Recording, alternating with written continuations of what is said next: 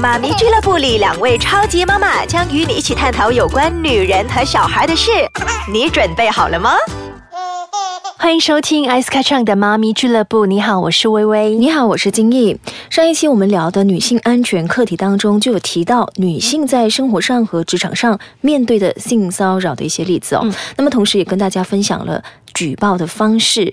而这一期我们要谈的是。性骚扰的魔爪也有可能伸展到儿童的身上。是，那根据去年妇女部的统计，在过去七年的时间里啊，我国一共发生了一万多宗嘞儿童性骚扰的案件，占了全国性犯罪总数接近百分之六十，这是一个非常可怕的数据。而且受害者不一定是女生哦，嗯，男生有可能是成为性骚扰或者是性侵的对象。是，所以我经常提醒儿子，如果有人抚摸你，让你感到不舒服，或者有人。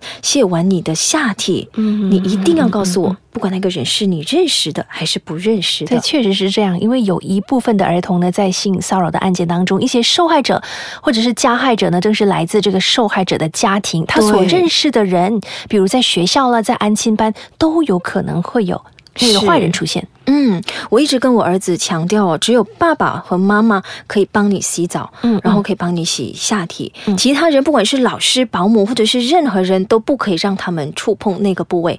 如果他们碰到的话呢，你要拒绝。那但是如果对方不听，你就要打他的手，然后通知我。同样的，在公共场合，我也是说，你可以跑，可以玩，但是不可以离开我的视线范围，或者是跑得太远，因为万一有人冲过来把你抱走，我会来不及追。所以目的就是要他提高警惕。是我也是啊，我会告诉我女儿说哪些部位是不能让别人碰的。嗯，他们的老师呢也有灌输他们这些教育的。就比如说，他跟我说，呃，我们身体有分红灯、黄灯跟绿灯。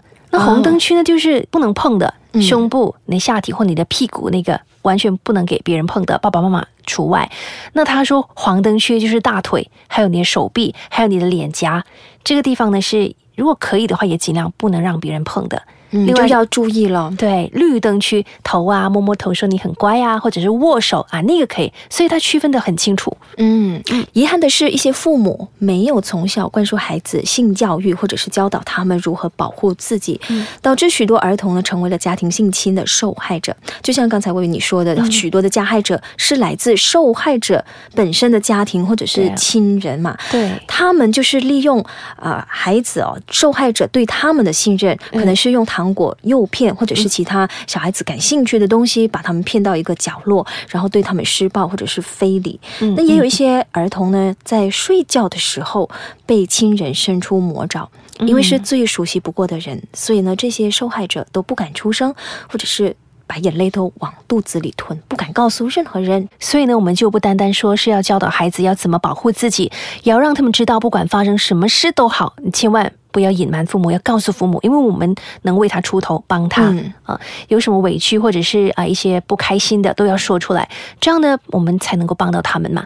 那么，除了要避免成为性侵的受害者，还有一些啊安全的课题呢，是需要去教育孩子的。我们休息片刻，回来我们继续再聊。好。欢迎再次回到艾斯卡长的妈咪俱乐部。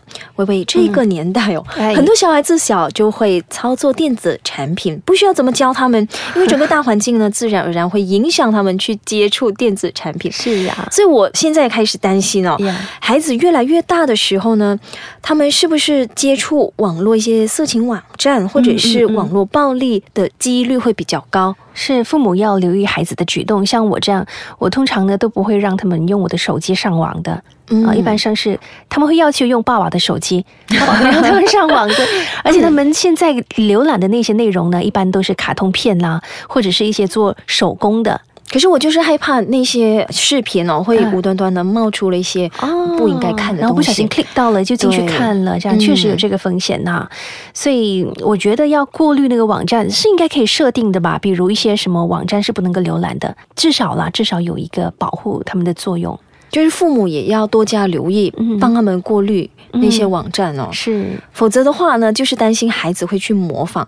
就像我们刚才说的性侵啊，孩子是无知的嘛，他们会好奇，然后想要去尝试。嗨，嗯，所以呢，不要小觑性教育哦，因为父母呢，在适当的时候呢，还是要趁早灌输孩子性教育，正面的性教育。而且呢，孩子越早接触这个性教育的话呢，就越容易让他分辨说自己是不是被人侵犯了。嗯，他不应该对我做这样的举动。是啊，不管是自己的家人啊，或亲戚的家，或者是在邻居家，或者是在学校的话，如果面对可疑的情况的话呢，至少他们会提高警惕，或者是 say no，然后避开。同样的，如果是陌生人来搭讪的话，如果是比如说他拿糖果来引诱你，让你吃，让你跟我走，我也是这样子告诉孩子。不要容易相信，而且呢，我会灌输我女儿说，如果是有安甘丁你不认识的，他问你你住在哪里呀？你怎么回答？他说 I don't know，就嗯，完全不要去透露任何的信息。我会告诉孩子，如果呢父母不在你身边，然后陌生人给你食物糖果吃的话，你不要接受。嗯嗯嗯嗯，即便是父母有在身边话，你也是要经过父母的允许。是因为很多时候呢，他们会将那些毒品呐。掺杂在那个食物当中，你吃了会上瘾，这么小就染上毒瘾怎么办呢？你想，嗯，嘿，所以我们也是要教导孩子啊，遇到危险的时候呢，要懂得求救，就比如拨打求救的热线电话号码九九九。嗯啊，还有就是呃，遇到危险啊，还是呃发生了一些什么事情啊，就是要懂得逃跑啊，自卫。嗯，包括上一期我们说的女性的那个防身术，我有告诉她，你可以踹她的脚啊，你可以啊，怎么样去啊踢她的下体啊，还是怎么样的？嗯，那金毅有没有一个习惯，说让你的儿子去记住你的手机联络号码呢？